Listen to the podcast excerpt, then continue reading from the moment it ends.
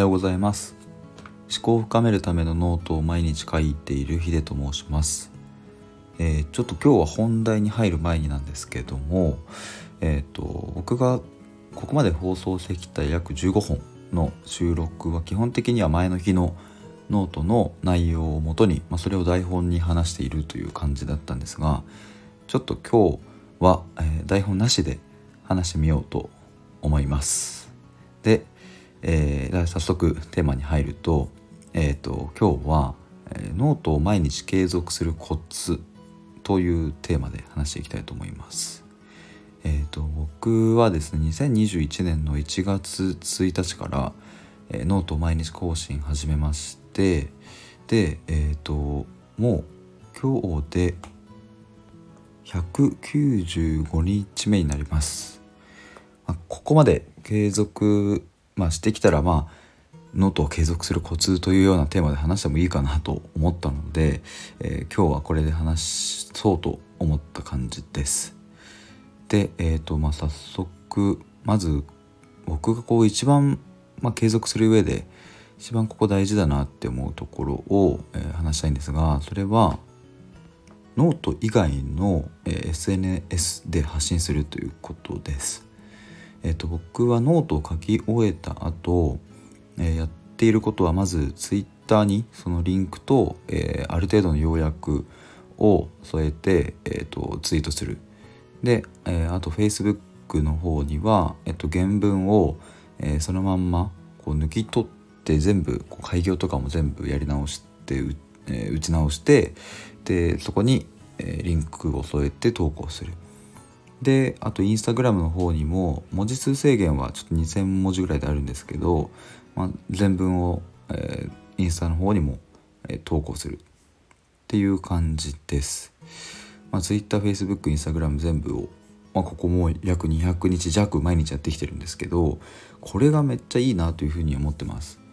で、まあ、僕はインフルエンサーでも何でもないので、えー、とフォロワーの方とかも別にそんなに多くないしだからなんならむしろ大学時代とか高校時代の友達とかが結構メインな感じの、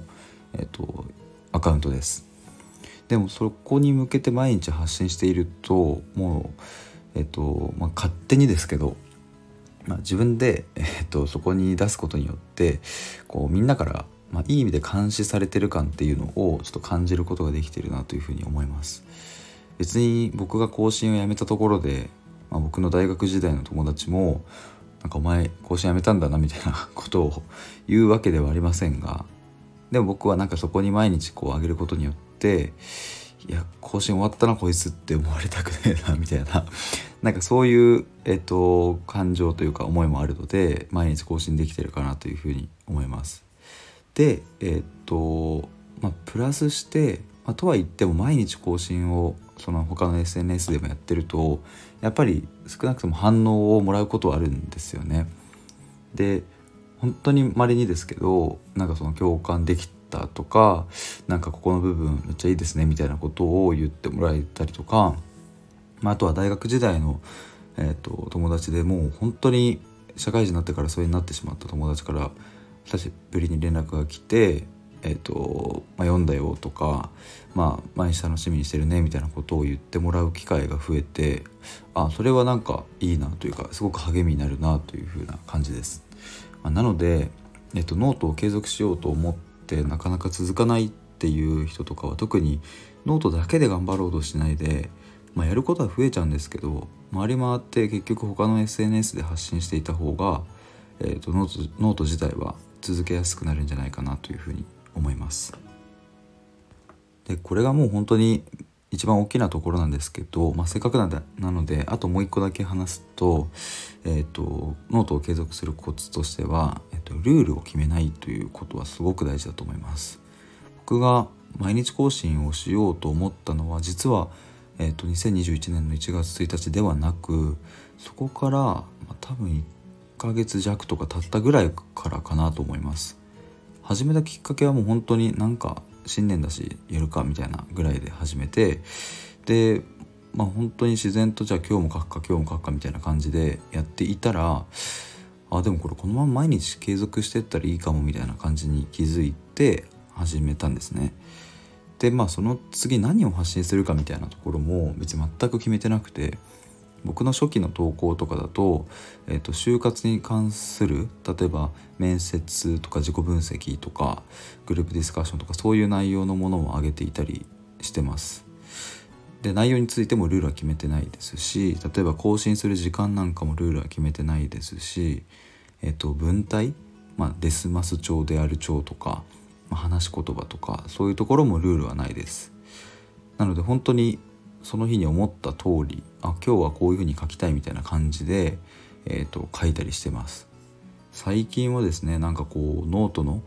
えーと、その文体っていうんですかねなんか文章の長さみたいなところもちょっと変えてみて、えーと、結構改行多めでこれちょっと流行りなのかなみたいなちょっとよくわかんないですけどこういうふうに書いてる方が多かったので、まあ、とりあえずちょっと真似して開業多めで書いたりしてみてます。でなんかこうやって、